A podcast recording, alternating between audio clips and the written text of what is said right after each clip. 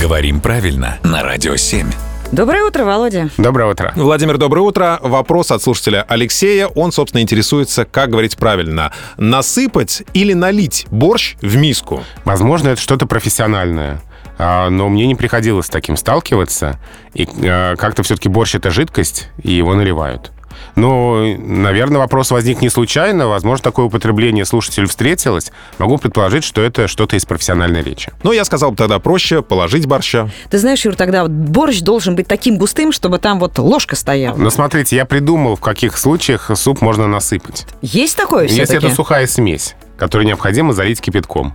Какой-нибудь быстрый суп. А, То есть мы его насыпаем, порошок, разводим водой, и получается борщ. Если такое имеется в виду, тогда да, насыпать. не, ну это не борщ. Ну, теперь нам тогда, получается, требуется кулинарная консультация. Да, это точно. Ну, давай Владимира пока отпустим. Спасибо, Владимир.